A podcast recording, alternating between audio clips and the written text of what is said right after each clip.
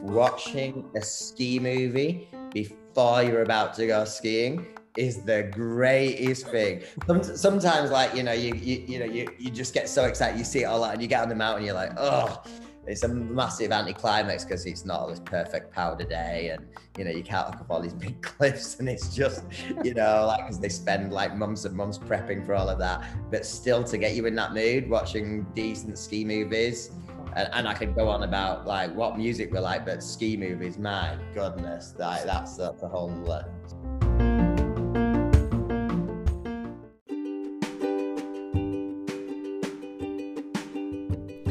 Things I find fascinating are the characteristics behind many different brands.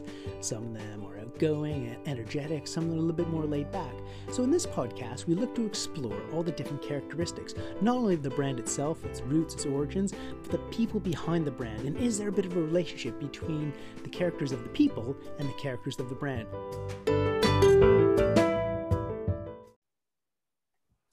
Well, good afternoon, good morning, and welcome wherever you are, and welcome to this episode of Legends of the Brand. And today I'm super, super, super stoked to have with us Pat Sharples from, well, I guess Team GB. I mean, you're, you're the head, you're the head coach, you're the top top guy. So welcome aboard. Thank you very much for coming coming with us today. Thank you so much, Phil. Like I'm a huge fan of this podcast. Like a lot of people, I massively respect uh, and I look up to, and I've been a huge part of my journey uh, within snow sports. I've been on this podcast, so when uh, I got invited, I, I was generally so excited to be on it. Oh, brilliant! Well, thank you so much, and uh, I'm, I'm, you know, I'm, I'm, I'm genuinely excited because, uh, you know, uh, obviously our paths have crossed over the years, and it's just a great opportunity to, to, to chat to you as an individual, but not only that, but to kind of I guess share your story a little bit as well. And we were saying beforehand, uh, a little bit before we hit the record button, that uh, obviously it's been an interesting year, and we'll kind of dive into those things. But ultimately, you know, um, sharing all these different things, and uh, it's it's legends of the brand is not only talk about the brands themselves, but the, the the people behind the scenes and the people the people of the brands that kind of make certain things happen. So it's an exciting journey for us both to go on today. Um, so we'll, we'll kick it off in the sense that um, for actually, I was going to say for a lot of people who who are aware of you, um, but some people may not know your your backstory. I was wondering if you might give us a bit of a, a bit of a, quick overview of where you're from and whereabouts you physically are right now. Okay, Phil. So yeah, I'm from. I'm actually from Bradford in the UK. Um, I started uh, getting involved into skiing. It was my mum and dad who got me into it. They got me a ski holiday a Christmas present when I was seven years old to Mayrhofen and quickly fell in love with it after a week skiing along with my dad. And we were at our local dry ski slope, uh, Rossendale, which is now called The Hill. Um, spent, I think, every Saturday and Sunday there, or even every day I could get my dad to take me off school to play around. And, and that became my absolute whole world. Um, that's how everything started. And soon as I was pretty much uh, old enough uh, by law to, to leave the UK, I was straight out to the mountains in Courchevel looking looking for work um, to to be well, I guess was what perceived as a ski bum back then. And um, you know, uh, I was. I actually feel I was one of those real true ski bums. You know, nowhere to live, no money, no food. You had to blag your way through everything to find a few pennies, grab yourself a lift pass, and uh, very, very fortunate. Uh, work started. Got I got took in by a company called Ski Olympic, who were based in Courchevel in 1650, and I was started working there, washing, you know, the dishes after dinner, uh, making beds. I was, but yeah, a bit of a chalet boy. Got promoted quite quickly to the ski technician, and that's when I started basically playing around in the in the backcountry and the moguls and and learning my craft as an all round skier, and it sort of just took off from there, really. Oh, it's amazing. I was going to say for um, uh, you know for people who want to to know a bit more about your your uh, story in a bit of greater depth, there's a fantastic podcast, the Ski Podcast, which uh, you had a, a fantastic hour uh, speaking with uh, Iain Martin, I believe, and you guys go into you know uh, that wonderful journey about how you obviously went out, and I think there's some times uh, sleeping in a few of the lift offices that sort of thing. But there's a really great journey there. So if you want to go and find out a bit more about your your journey, I mean, you know your story already, but for somebody who wants to learn a bit more, there's a great podcast about that. Um, but uh, if we kind of you know take a step to the side here, unpack a few things before we get into that aspect. Um, you did mention that uh, Rossendale, which is a, a dry ski slope, uh, is not too far from where you live. Uh, and obviously, there are some fantastic, uh, you know, skiing on a dry slope at the first, at the best of times is difficult, but doing tricks on it. Can you walk us through? can you walk us through, uh, you know, going and doing a trick on, on a dry slope, first of all? You know, it's uh, times changed from when I first started skiing. Nobody did freestyle to what they do, or what is perceived as freestyle now with the free skiing movement. There was no twin tips. You know, freestyle was hot dogging almost. I think I was coming, I came into the bottom back end of the hot dogging sort of maneuver where a freestyler would do ballet on skis. Mm-hmm. They would do the moguls, which they called, yeah, the hot dogging. There was aerials, but it was so niche in the UK. Not many British people did that, and certainly not on dry slopes. However, at Rossendale, when I used to go and ski, and a lot of it was like more alpine. You know, I'd do the gates and we'd do dual slaloms and, you know, hang out with my mates. Uh, it was all about the racing. However, there was a lot of people in there who would always grab me and say, right, we're going to teach you ballet on skis. So lots of different tricks with the long poles, tip rolls, and everything else. And and I loved it. You know, it was so exciting. It was just having fun on your skis. And it's something even today that I always try and push for all our kids. If you're having fun, you're going to progress.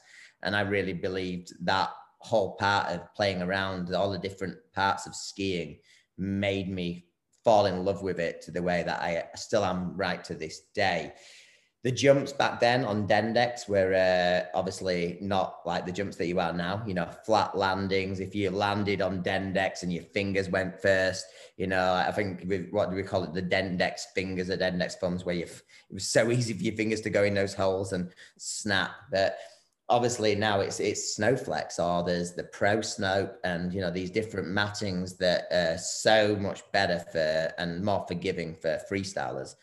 However, you know, like, you know, you're skiing around, it's sometimes like falling on sandpaper, but it changed our sport definitely. And that's helped the sport progress massively. And certainly when free skiing came along in the uh, late 90s and there was these Snowflex slopes like Sheffield Ski Village, using that as an example, they had their half pipe, the quarter pipes, they had like these big airs, they, they had mogul runs all made of like Snowflex uh, and you know, you look at some of these centers that built that, and that's where some of our best talent mm. came from. And the progression in those centers from those scenes was just absolutely huge. So for even for me, you know, you know, to see that progression has just been absolutely huge. Oh, that's that's fantastic. Do you think that um, that uh, you know skiing on some of these artificial surfaces um, actually became an advantage for uh, our athletes or uh, or the team? I, I think that's a great question, Phil, and 100% I do. Absolutely. I, I truly believe a big part of our success is because of our grassroots. And when many, you say grass, you actually mean grass, grass, don't you? Right. Well, yeah, there's a lot of grasses popping up from some of these centers, but you know, it's it's true. You know, the, the way that I always try and describe it to to people who don't understand it or don't know our sport but are intrigued by it is that we, you know, myself and a, lot of like, say, my athletes now or people I skied with, we didn't have their luxury of living in, you know, by a ski town or in a ski resort that, you know, you, you can go to school, you know, after skiing, you know, after school, you can go skiing or a part of your school you know, um, PE time was going skiing and snowboarding. We, we never had that luxury. You know, we had to go and find it from our local dry slopes and things like that. Um, but I, I truly believe that sort of drives the passion even more so. It makes you hungry for it. Like if you look about some of the best sports people, like take it for football, for example, some of the biggest, you know, most successful football stars in the world have come from a background where they have not been given everything you know, like on a silver spoon where it's all been there for them. It's all been perfect. It's been that easy journey. Of course, they've been born into that. They were going to do that. It's actually the opposite effect. You know, you have to get uber creative. You know, you have to sort of look at what you can make the best out of your opportunities that you've got. And I think that really, well, I do, I truly believe that helps drive that passion more so. And I believe within myself and many of the people I grew up with and uh, many of our athletes, that's been a big part of the success because they've had to, you know, very little to work with. And when we do get to the mountains and you are in this sort of magical world with, you know, all these different opportunities and everything you see in the movies and stuff, you take full advantage of it and you appreciate every moment of it. yeah, I, I can I can believe that. It's yeah, the, the hunger is is is fueled by that. So and um, so when you do get to the mountains, when you get to the mountains, uh, what does your ideal day look like? It could be anything you want. You know, are you, you know, are you do you still enjoy going to the bumps? Do you for powder? Talk us through the ideal day for for you. Oh, right. Well, that, that that actually just stokes me up even talking, yeah, even thinking about it. I, I still have the same love for skiing now as I did when I was a kid. Um, I, I truly do. Um, I think I'm in ski boots and skis more than I've ever been. However, I probably ski less than I've ever done because of my job. But my ideal day would be doing everything that you suggested skiing the bumps, whether it's icy bumps, powdery bumps, the backcountry. Of course, you always want that, you know, dreamy powder day, you know, uh, that champagne powder, and you know, you just float through everything, and oh, that that winter winter wonderland. But obviously, that's not how it is. Very it doesn't matter. Rarely. It's your perfect day. You can do whatever you want on your perfect day. Perfect day, but I, I have my perfect days with when it's slushy you know, and you, the whole mountain, just being able to do everything, being playful on my skis doesn't matter for me. If I'm there with a good crew of people and we can just be playful, having fun, that to me is the best. I, I, it's around the people that you're skiing with, skiing and snowboarding with. That's the key bit. For me, all the conditions, I can make the most out of it. Of course, I love a powder day. I love the bumps. Still like playing around, you know, in the park as well, even though I'm on the fourth floor I'm talking about my age there. um, know, it, it, I certainly don't have that same confidence as I used to anymore, but I, I, still get the same buzz out of it. And I think that's the one thing that I love about this sport. No matter how good you are, how bad you are, what age you are, you still get the same buzz out of it. It is a very unique sport. I, I, I just, I just love it so much. yeah, yeah, I um, it, made me think about something there, which uh, you talk about you know your perfect day of skiing all over the mountain uh, i'm going to take you back for take you back to to last time perhaps you were skiing um, when you do go skiing what do you think about or let me rephrase that is there song or music that's in your head when you go skiing along and what would that be i'll tell you i'll let me get i'll tell you what mine is so I sometimes ski through the, the, through the bumps, poorly probably compared to anything else. But I sometimes think of like Salt-N-Pepa. you know, push it. You know, what I just think about that. Or if you get on a uh, on a on a run where it's kind of that you're floating or something like that. You know, I sometimes think of like the slinky song or some some sort of rhythm. So, but when you go out skiing, what do you think about, or do you you know, you're probably at that stage where you don't, but things go through your head anyway. Oh, I love it. I love it because you're right. I think most people, most skiers and snowboarders do have that music that they go to that helps them get in that zone. Mm. And it, it, for me, it very much depends on how I'm feeling in that moment, that day, that week. And I and, and, and sometimes months. Even now, I, I know what like my mindset's like and about the music that I want that's gonna get me, you know, like stoked up to ski on and and it's a real different mixture. I tell you, like it's uh, it, it's such a big mixture that it would sound so so weird, but it, it, it's true. You know, I think I look back into my days when I was a professional skier before I sort of went past my sell by date, as almost to speak. uh, I, I was definitely really into my, you know, old school 90s you know hip hop music and you know, listening to Biggie and Tupac and things like that. And like even now, I, I still do, you know, on some days. And then, you know, you get all excited about that music and it was sort of very current. And then the next day I could be listening to Phil Collins. you know, like I just never know it. It was just how it was at that time and what mood I was sort of in. But music was a big part for me of, you know, and it wasn't actually skiing with music in, but it was, no, in your head, yeah. listening to music before I was getting ready to go skiing. Mm. That I think that was it. And even more so, adding on that was ski movies. Watching a ski movie before you're about to go skiing is the greatest thing. Sometimes, like you know, you you, you know, you, you just get so excited, you see it all out, and you get on the mountain, you're like, oh, it's a massive anticlimax because it's not this perfect powder day and you know you can't look up all these big cliffs and it's just you know like because they spend like months and months prepping for all of that but still to get you in that mood watching decent ski movies oh. and, and, I could go on about like what music we like, but ski movies, my goodness, that, that's that's a whole story. So, uh, so do you do you uh, do you have a do you have a go to movie or something okay let, let's go. Which sort of genre? Are you like a, are you like a uh, matchstick or are you a warren miller? Or are you kind of where, where are we looking at? 100% matchstick. Okay.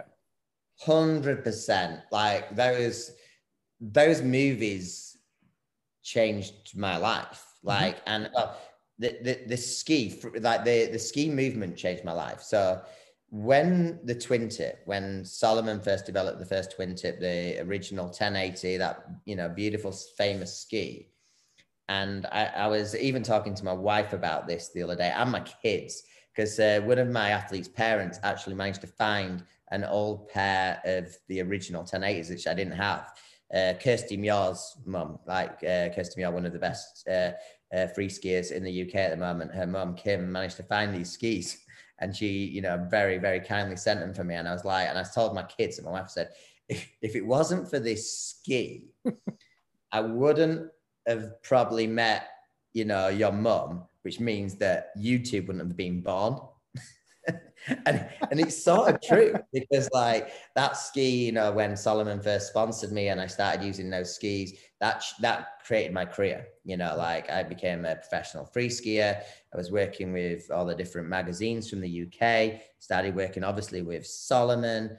Um, I got other sponsors, and it developed for me into doing what I'm doing with coaching, which is you know, and now it got into the Olympics, and now you know, I'm an Olympic coach. So without that creation, I you know would not be doing what I was doing and I wouldn't have met my wife, which was in a ski resort and everything else. So, you know, I know it sounds crazy, but it's sort of true. And it was those ski movies when they first came out that they were showing people that these guys in America what in Canada about what they were doing. And that's what inspired me. So Matchstick absolutely 100% was a big part of that. Oh, I love that. Thank you so much for sharing that with us. That's that those are like little nuggets there. And um, have you uh, have you ever had the chance? I mean, I mean, there's so many things. I was, you know, I've, there's so many great questions here I could could ask, but if we take a look at kind of that journey and about uh, the 1080s and everything like that, and kind of reflect it back to uh, you mentioned beforehand about doing ski ballet and that sort of thing.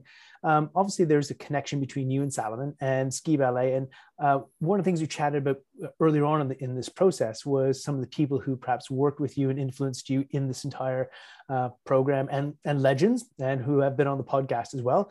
I was wondering if you could speak to perhaps one or two of those people that have kind of helped you on that journey uh, again, there's there's so many on here. So first off, I'm going to apologize if I don't mention everybody because I feel like the British ski industry, the people that have involved in it, have almost they're all like you know my a part of my family, and all of them have had a play a, a, place to play that's helped me get to where I am, and I'm forever grateful of that. I, I truly am. Just the British ski and snowboard industry in general, I feel the luckiest person to be doing what I'm doing, and everybody had a part in helping me and supporting me in that. Um, but when I first got sponsored by uh, Salomon, it was a marketing manager uh, at the time called uh, Michael Vaughnton, and he sort of believed in me. And that was the time the free ski movement was going on. And then that's when I ended up meeting Eric Davis, who was, you know, the godfather of Salomon UK, who really took me under his wing and I, I actually, for me, when I was growing older, I wanted to be the next Eric. I wanted to do his job. We used to joke around all the time, and he used to say, "You're going to take over from me one day," and and that's how it's going to be. And worked along with other sales managers like Davey Mercer, the you know former Olympic downhiller, Pete Waghorn, who I know's been on here, um, and again they were all very supportive. I, I learned to how to understand about the products, how to go and train people up about the different products into the stores and and help uh, people in the different stores help sell this and promote it to to their customers.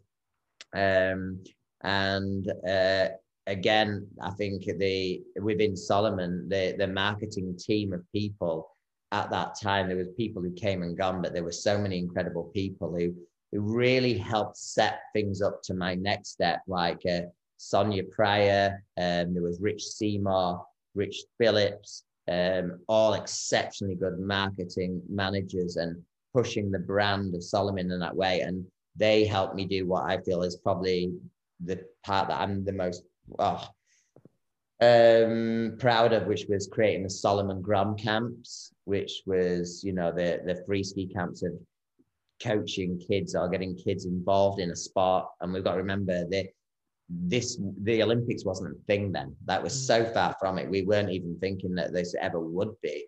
It wasn't a part of the the picture at all. It was just about you know coaching kids and getting them to enjoy free skiing that we all loved. And we you know created this team. Uh, everybody was welcome. You know, again, it doesn't matter about how old they were, how young they were uh, how good they were. It it really grew a community, a free ski community, and uh, and all, all, these people and there's many many more. They helped me build that. They saw that vision. They saw what I was doing. Um, another person I've got to sort of do is uh, Pete Cable, who was our videographer and very creative, and he did. He started doing video blogs way before people did video blogs, promoting all this stuff, filming all these camps, showing kids progressions, and the sport started growing. You know, it just really did. Um, it was just a glorious time. It was. I'll never forget those days. Yeah, and uh, I think you know we're saying not only here but also just just prior as well is that you know it it is a community and it's the interesting thing is that um, and we've said this beforehand on other episodes of, of the podcast and i think it's a, a, a well um, how can I say? I think it's a well known within our industry, but not necessarily known outside the industry. But it is it's a community of people that work together and all kind of pulling in the same direction because uh, obviously you know we had some huge support through the through the Salomon family, which is great. But um, we were saying as well, it's sometimes the individuals in other brands and other uh, areas, individuals in in retail outlets. It's all these different people that are pulling together uh, who have helped you and who in turn have also helped some of your athletes and who in turn have then helped build uh, the, the, the, team that we see today, or they ha- perhaps didn't build the team we have today, but they, they've definitely helped support uh, the foundations of the of this of this uh, of the industry that we have right now, and you know that it's uh, let's say it's a community it takes a what's a village a village to, to raise a child. It's almost like it takes a community to build an athlete, and um, yeah. So I was wondering if you uh, you know wanted to kind of uh, give, you know, obviously not to give a shout out, but I mean, uh, to speak to that, the fact that, you know, it's not just a brand, it's people. Absolutely. It's not just brands, it is the people. And, uh, you know, I'm talking on my experience about the people supporting me. It wasn't just them, like it was all the brands, all the brands involved in um, uh, British skiing and snowboarding, all the different companies. And I could go on uh, from everybody. They were all supporting all these youngsters, you know, like from all different directions, and that's what we are encouraging, you know, um, and that's what made it so special.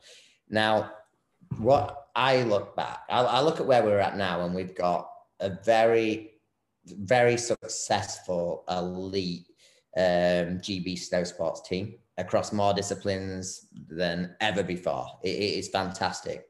However, in the grassroots of things, it's maybe not as strong as it used to be. There's not many kids coming through as they would before. And uh, I'm always like, why is that? Obviously, we've got the pandemic and everything else, and it's being complicated.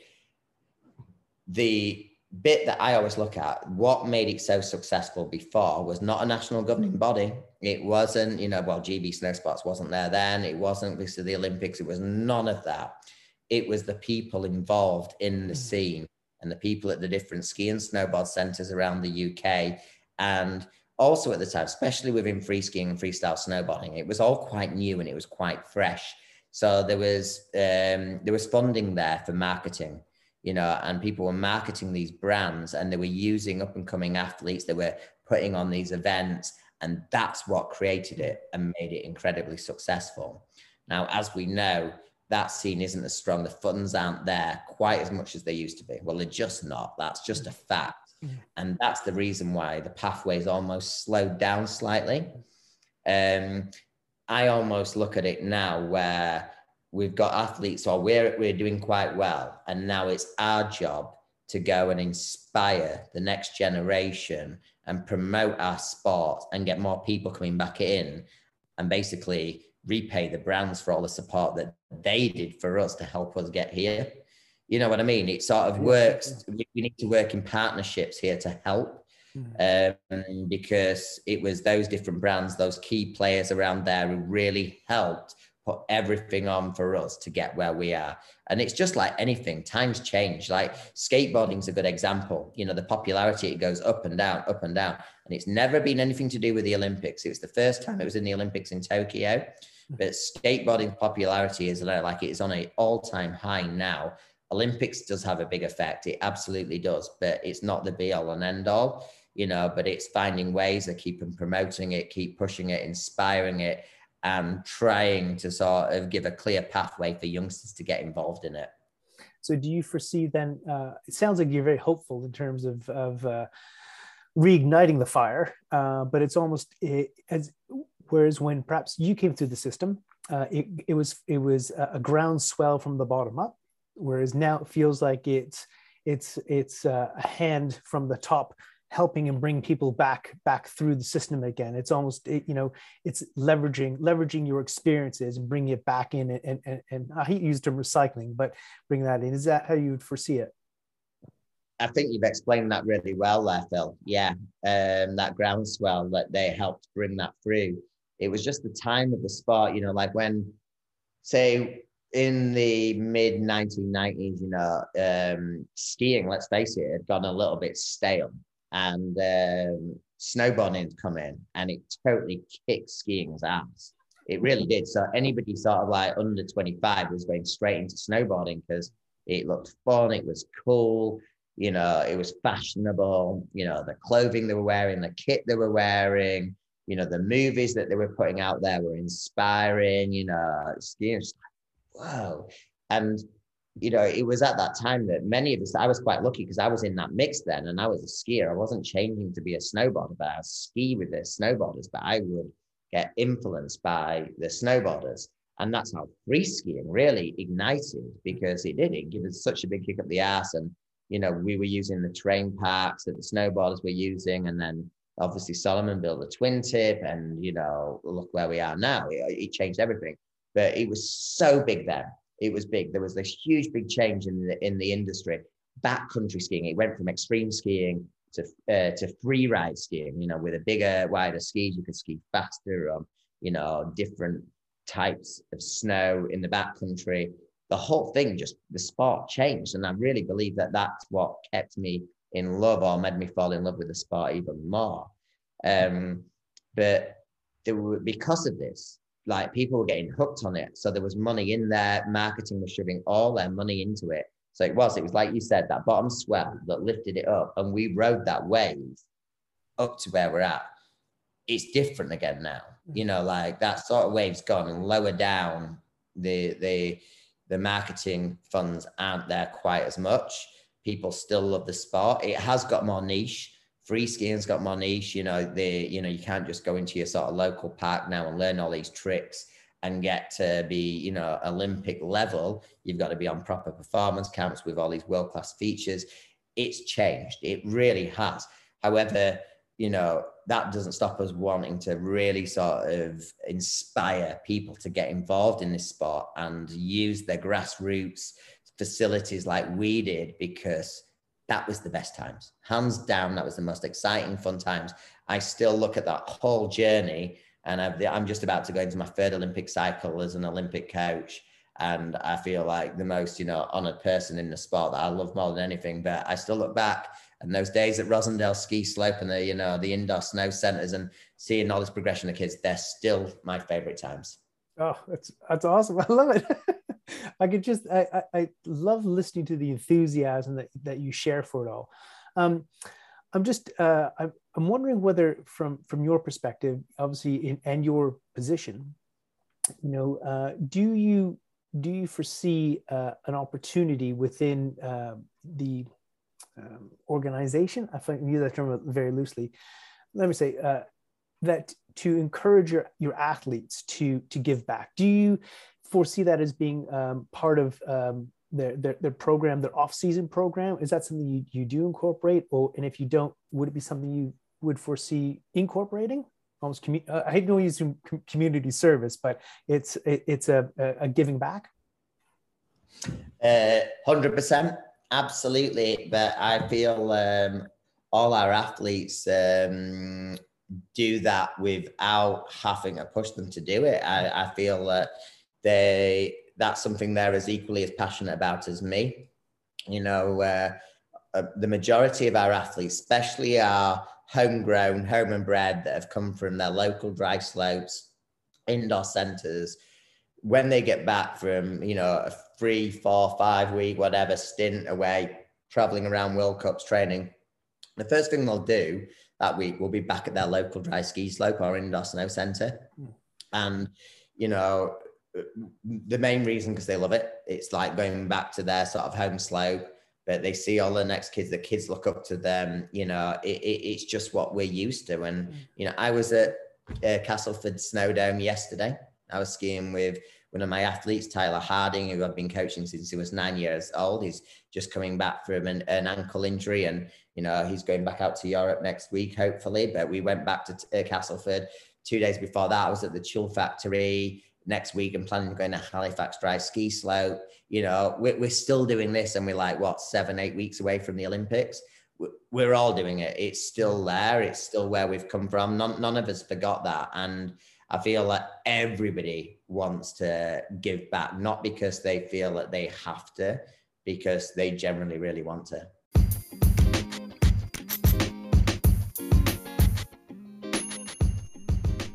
Hey, thanks for listening to this episode of Legends of the Brand. Hope you enjoyed yourself.